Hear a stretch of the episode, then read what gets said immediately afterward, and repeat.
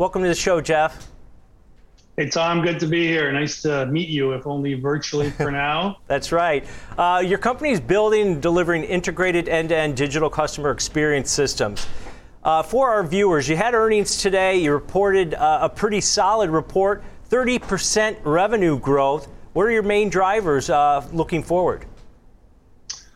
No, it's really a, a, mix across our entire portfolio. We, uh, we sort of made an intentional decision many, many years ago to really focus on digital transformation, a revolution that has only just been accelerated off the back of the pandemic and the need for virtualization as everybody moves to the web, uh, as uh, environments are taking advantage of AI and automation to try and deliver better uh, business and service outcomes to their customers. So, you know, whether it was our tech and games portfolio, our e-commerce and fintech, uh, Uh, communications and media, uh, and our teams around the world uh, with delivery centers you know, in 25 countries. We really were excited to uh, enjoy growth everywhere. I mean, the quarter was good uh, 30% revenue, 23% uh, EBITDA, 13% EPS. But year to date, you know, we're, we're doing pretty darn good, up, up about 40% of revenue, 51 in EBITDA, 71 in EPS. So excited about closing the year strong and already obviously given the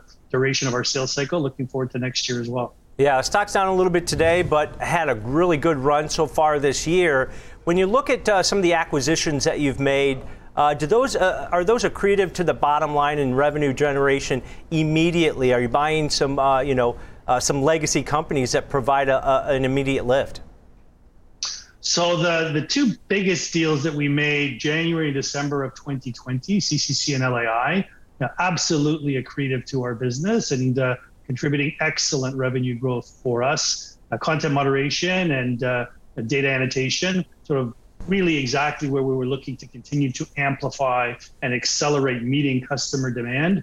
Uh, the more recent tuck-in acquisition we made in July of this year, Playment, uh, really was more a technology play, looking for their proprietary capability around computer vision uh, to uh, extend and amplify our ability on the data annotation front, putting these you know, automation tools in the hands of our million plus AI community of annotators uh, to be able to more expeditiously, efficiently, reliably uh, annotate image and video content in particular. Um, so frankly, we weren't looking for you know accretive revenue contribution from them out of the gate, but you know, whether it's that capability, but more importantly, together with that a much broader global data annotation and content moderation, you know, they are contributing meaningfully to the growth of our business thus far. And we expect, you know, just given where the market's going and the use cases for AI and you know, uh, explosive user-generated content, uh, content moderation requirements are going to continue to be you know, so so critically important uh, and will be the source of growth for our business for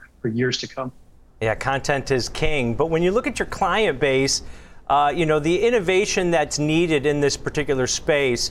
How do you, uh, you know, go about going to your clients and looking for ways that they can inv- in, uh, you know, invigorate or innovate in their business strategy uh, moving forward?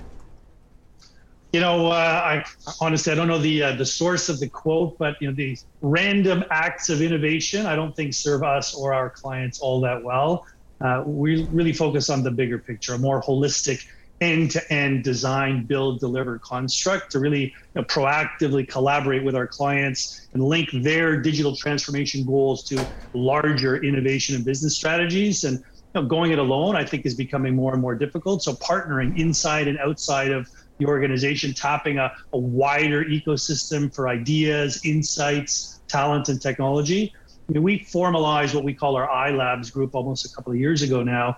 Uh, we've got hundreds of full-time dedicated uh, visionaries and innovators and you know, folks that are really focused exclusively on trying to leverage the leading technology to try and develop meaningful business outcomes across you know, whether it's you know, cloud technologies, robotic process automation, AI, augmented intelligence, cloud computing. And by partnering with our customers and using this you know, iLabs ecosystem, really experiment and test and to push the envelope around you know, areas of opportunity for innovation. It, it, has ensured that we continue to have a meaningful role to play in the digital economy and to be you know, perceived by our existing and prospective customers as a partner in their own ambitions to, to leverage these exciting new technologies to deliver better business outcomes for themselves and better experiences for their customers. Yeah, and uh, you know the dri- the key drivers of your business is AI, that content creation, working with the uh, you know with your clients. I like that angle that you talk about, where you can innovate based on their needs uh, on, on a pretty quick basis. But what's the one area that you think will probably expand the most as far as explosive growth for your company moving forward?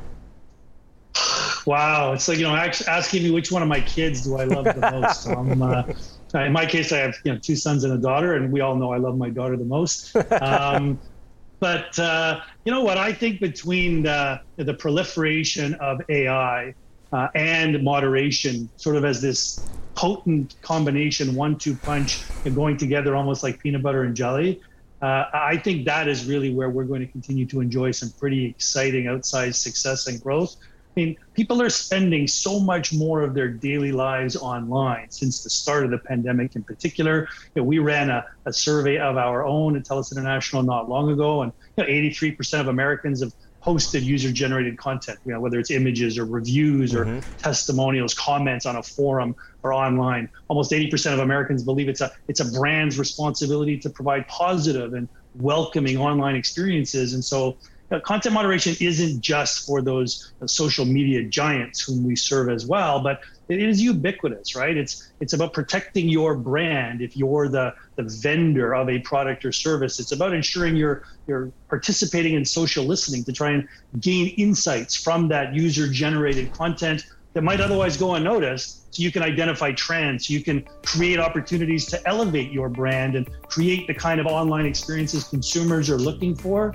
so you know all by itself content moderation if you're relying exclusively on on what we call digital first responders on content moderators i mean there there are limits at this point. They just don't have the scale. And so this you know, ai enabled review at first instance gives you that ability to scale faster, optimize your content moderation you know, to assist you if you're a, an online retailer, ensuring that know, consumers are interacting with your products and services the way you would want them to. If you're talking about ad evaluation or ad review, so you can optimize the proximity of placement, so you're actually able to demonstrate that the ads are going to the audience that you want, so that you can indeed generate the kind of incremental impact from that placement combination of AI at first instance plus you know, highly skilled, empathetic, articulate, well-trained uh, moderators, you know, that can deal with the nuance and subtle context uh, that is constantly evolving. That's kind of where we see fantastic ongoing growth potential down the road.